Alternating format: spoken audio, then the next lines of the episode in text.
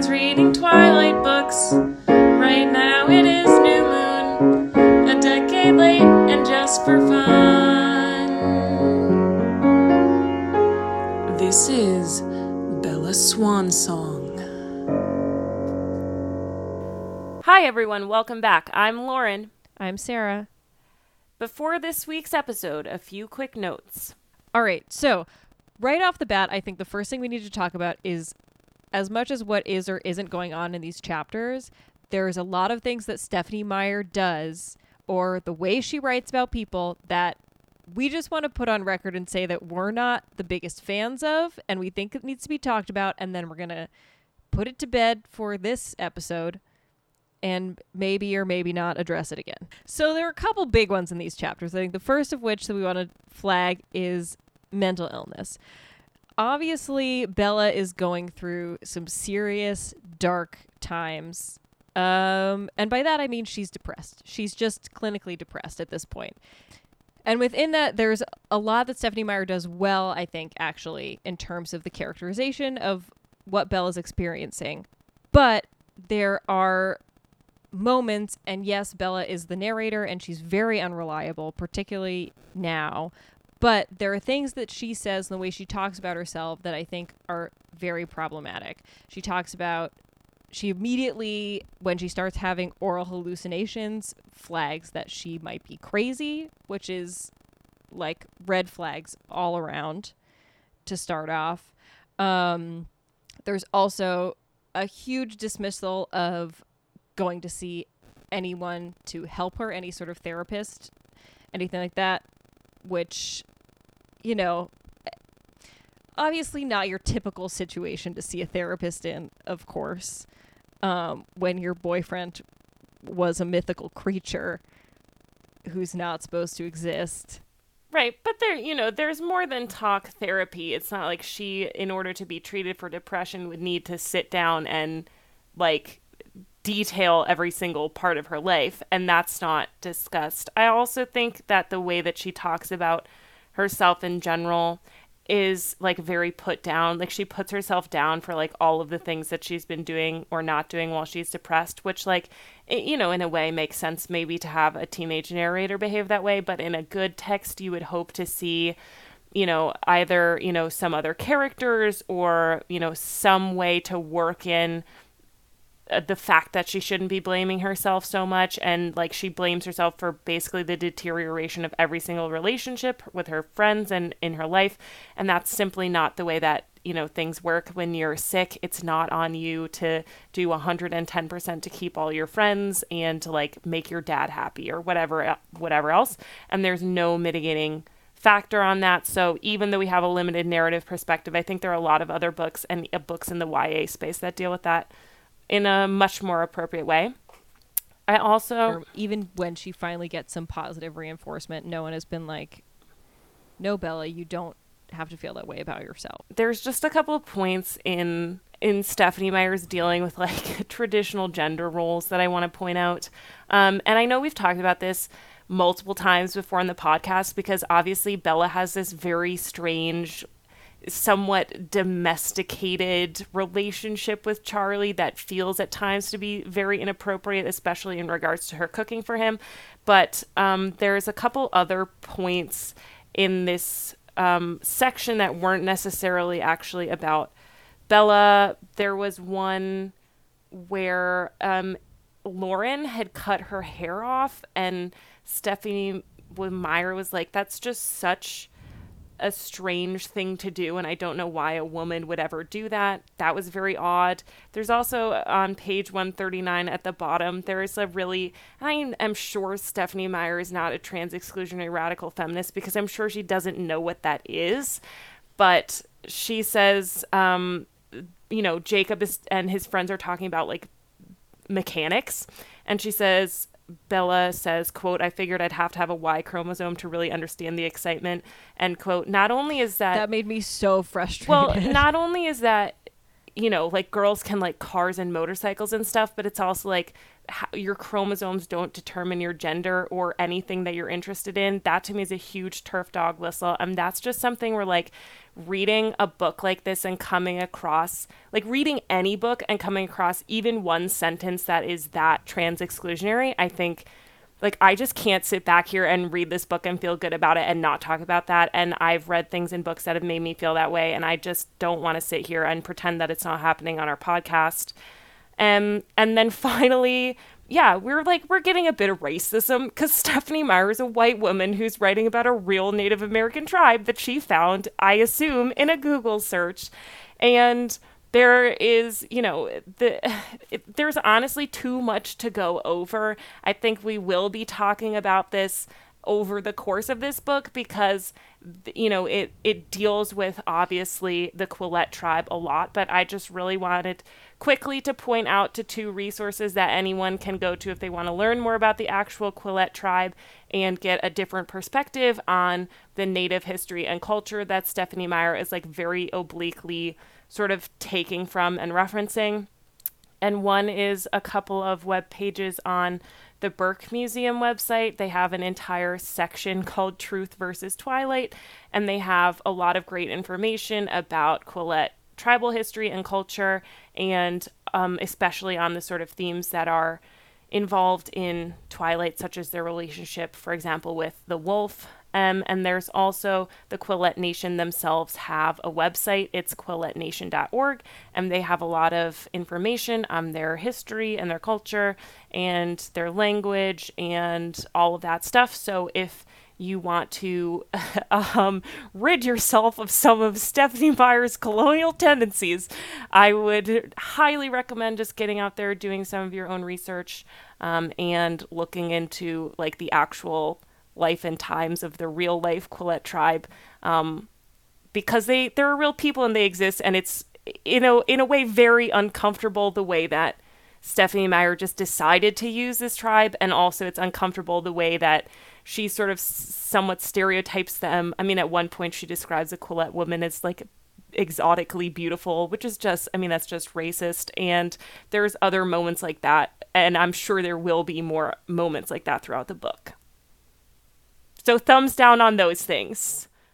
And now, back to our regularly scheduled programming. In these three chapters, our protagonist Bella struggles with depression in the aftermath of losing her truest love, Edward. She whines that there are no ways to be reckless in Forks. That is, until she buys motorcycles from some hapless neighborhood kids and hires her new BFF Jacob Black to fix them. Meanwhile, she's trying to make friends. Sort of on a lighter note, let's talk about the politics of high school because there was a lot there was a lot of I mean there was always a lot of drama, but there was a lot of friend drama. So we get the sense that Bella's basically been ignoring her friends, her high school friends, for the past six months, four, five months. I don't know how long it's been. Some stretch of time since Edward left, which, to be fair, I didn't feel like she paid much attention to them while Edward was still around, but I will say that I'm disappointed in most of them. Except maybe Mike. Mike seems like he stuck it out okay and sort of stood by her.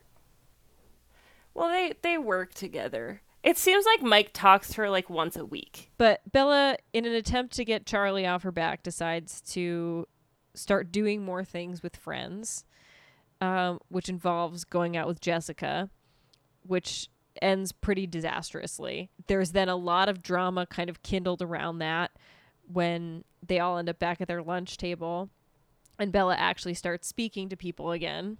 Well, it just seems like frankly no one is really no one really cares about Bella at all. She seems to be very much alone, which is odd cuz it seemed like when she was willfully ignoring them for her new boyfriend, they were much more invested in her. There's, you know, there has to be more people in the school. Surely there are people who suck less.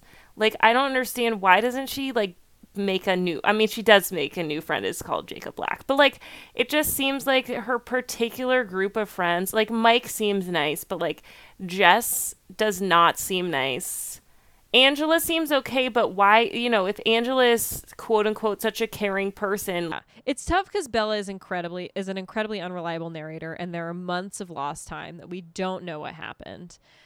But it does seem like very few people care about her. But like for example, she's at this lunch table and she speaks. Uh, uh, I assume for the first time in months because everybody turns her and is like so shocked and is like, "Oh my god!" But I feel like if I was in high school and someone that like I hadn't talked to for a couple months like came and sat down at my lunch table and like joined in the conversation, we would just, you know, we wouldn't acknowledge like, "Oh my god, this person hasn't talked to us in months." We would just be like, "Oh yeah, like." You know, make it polite, like bring them into the conversation, and we wouldn't make it a huge production. But it seems like literally every single thing that happens ever is just a huge production for all of them. Truly, what is Lauren's problem with Bella? Well, was it because she had a crush on Edward? Was that the justification in the first book? Okay, also, if there was a friend of yours who, even if it was like not necessarily a super close friend, who after months of clearly a like it, obviously it's a bad breakup, right? Like they're soup Edward and Bella are super together and then suddenly the Cullens are gone. Like everybody knows what's happened. And suddenly that friend is like, "Hey, do you want to go do something with me? Like want to go to the movies?" And then disappears for large chunks of the movies and then acts very suspicious afterwards. Would you not be concerned? Like, what about that spurns anger? Yeah. Well, I mean, to to be fair, Bella is under the impression that her father hasn't noticed anything is different with her. So I feel like it's possible that she's like, "Oh, Jess is just not going to notice that I'm behaving so strangely." The one problem that I have with Stephanie Meyer in these chapters in regards to Jacob, I say as if I didn't just go on about racism, um, is that she says that he sudden like overnight grew to be six five and like super chiseled.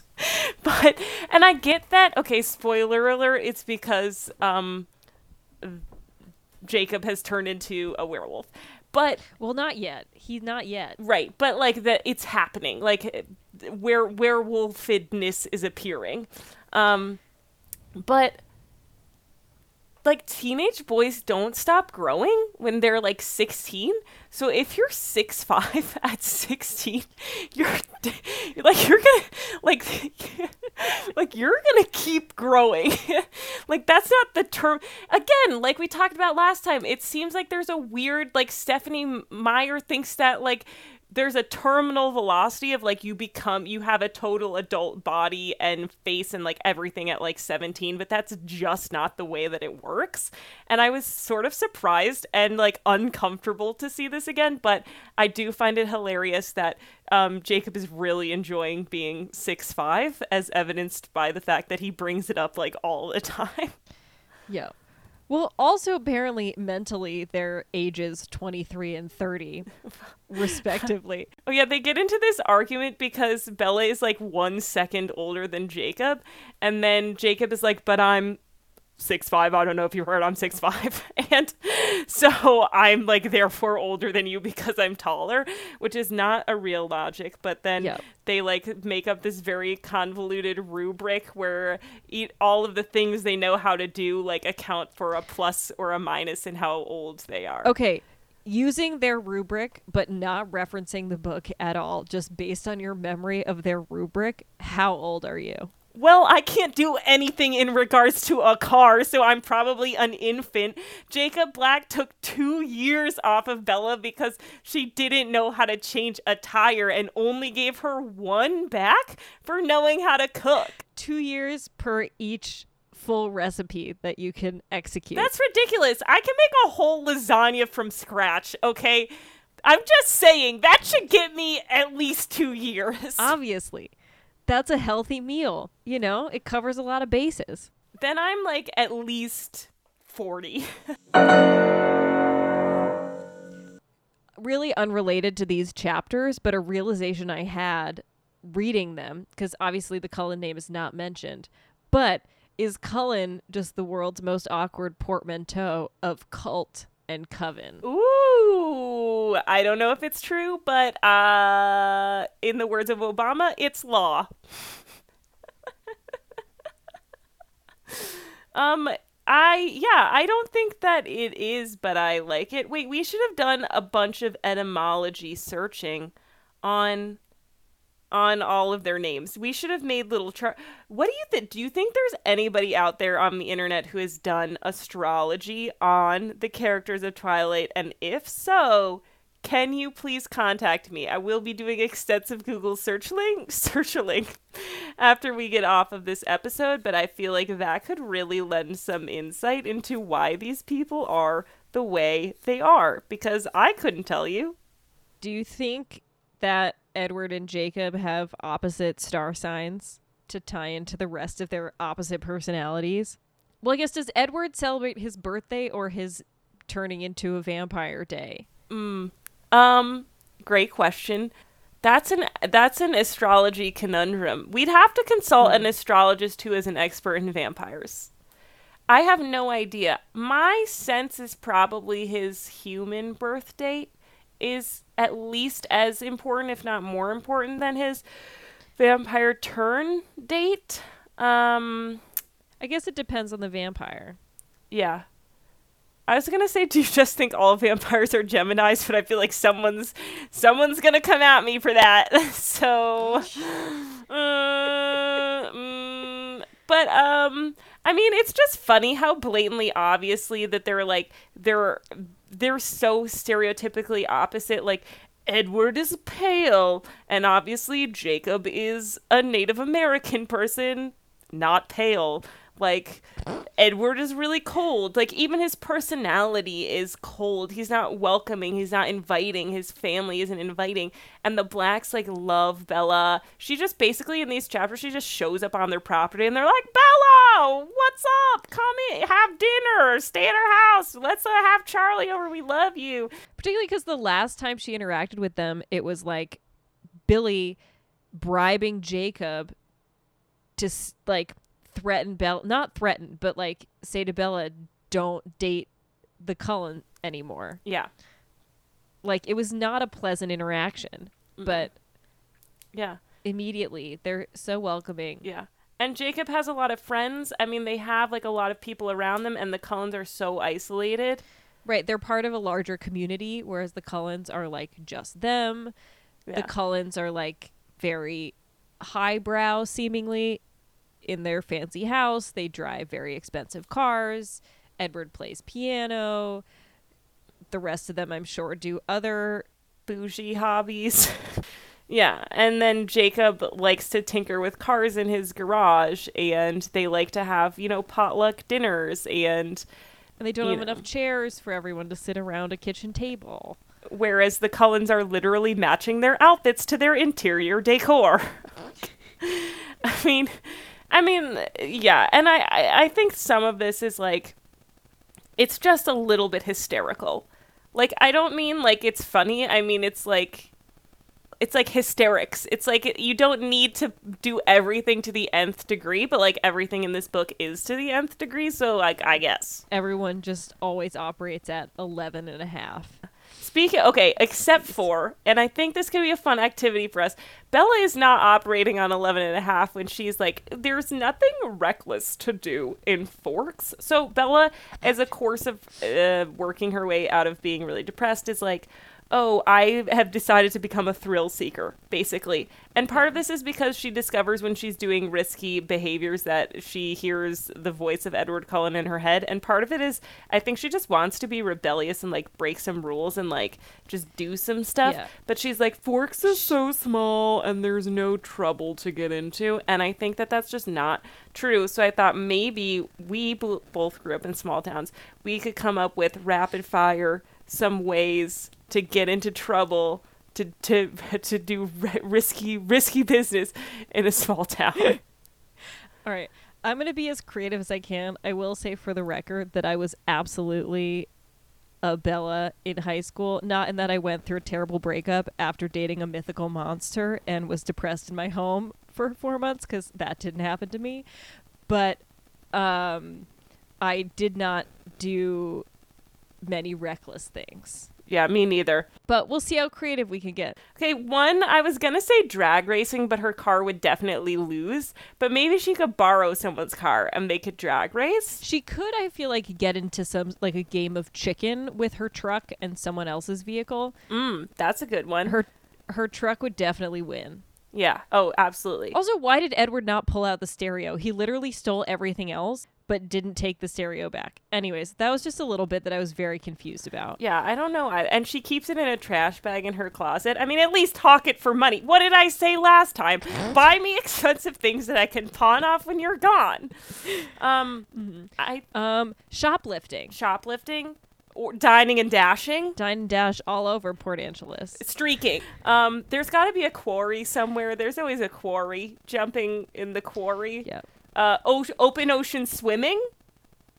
On in surfing. Surfing. Um, spelunking. Mountain biking without a helmet. going out and wrangling the bears that are running wild, which are spoiler alert, not bears, but we don't know that yet. We just think they're giant bears. She could be going after the bears. Survivalist hiking. Uh, barefoot running. Well, I guess if she's streaking, she's gonna be barefoot. Never mind. She could try to rob the bank. She could instead of backing away from the the dudes in the Port Angeles bar, she could fight them. She could become a mixed martial artist. making your own fireworks and setting them off. Mushrooms, hunting mushrooms, some of those will kill you. She could start experimenting with incredibly spicy food. Ooh, she, yeah, she could she could ghost pepper challenge herself into the hospital. Ooh, saltine challenge, cinnamon challenge. She could uh, create her own uh, Linkin Park cover band. Skateboarding off of the roof. Like, That's a classic. Just uh, driving up mountains and seeing when her car just dies, when her truck can no longer make it anymore. She hasn't even tried skipping school. She's getting perfect grades. Cut class, Bella. Call out her English teacher for reading only romance novels and Animal Farm because that's a healthy, well rounded curriculum for a senior in high school. She could buy an old house that's riddled with asbestos mold and renovate it herself with no licensing. Ooh. Ooh. How do you top such a reckless behavior? I mean, clearly she's ready to blow her college fund. Unicycling. There's a bunch of extreme sports. Parasailing. She could get into storage locker auctions. Her producer is like, You guys have gone too far. This isn't funny anymore.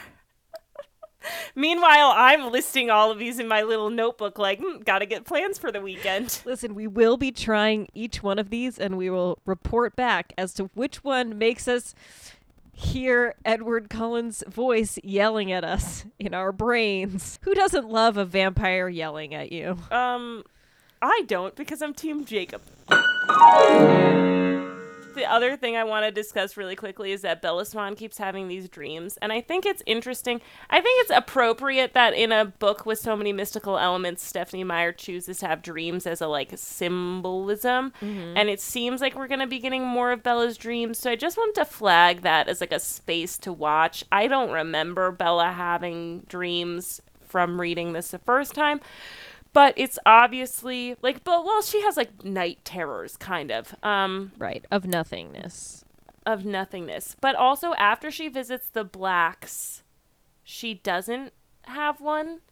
Um and i was wondering if that might be like like there's some residual vampiricness sort of clung on to her person and that being with the blacks and their sort of werewolfish nature is a sort of antidote to i mean it's like again it's this sort of like opposites this like very obvious metaphor but i just wanted to bring that up because well, then she also has her other dr- when her when the dream comes back. Sam Uley is in the dream, and she mm-hmm. sees him sort of shifting in shape. Wink, wink, nudge, nudge, foreshadowing. So maybe there's also something supernatural happening with her brain space. Bro, she is such a good detective. She doesn't even need to Google things anymore. They just appear in her dreams. That's what she should be doing. She should be pulling a vigilante justice, becoming a crime fighter. Replace her ripped out radio with a police scanner and get to work. She could become a bounty hunter. It checks so many boxes. Okay, It's- but by the looks of the next few chapters, which are repetition, adrenaline, and third wheel, aside from adrenaline, I don't really see uh, how we're gonna fit bounty hunting into her schedule. But I guess there's only one way to find out. Stay tuned for next time on Bella's Swan Song. Catch you next time on Bella Swan Song. She could buy Heelys. Did Heelys exist then? Definitely, definitely.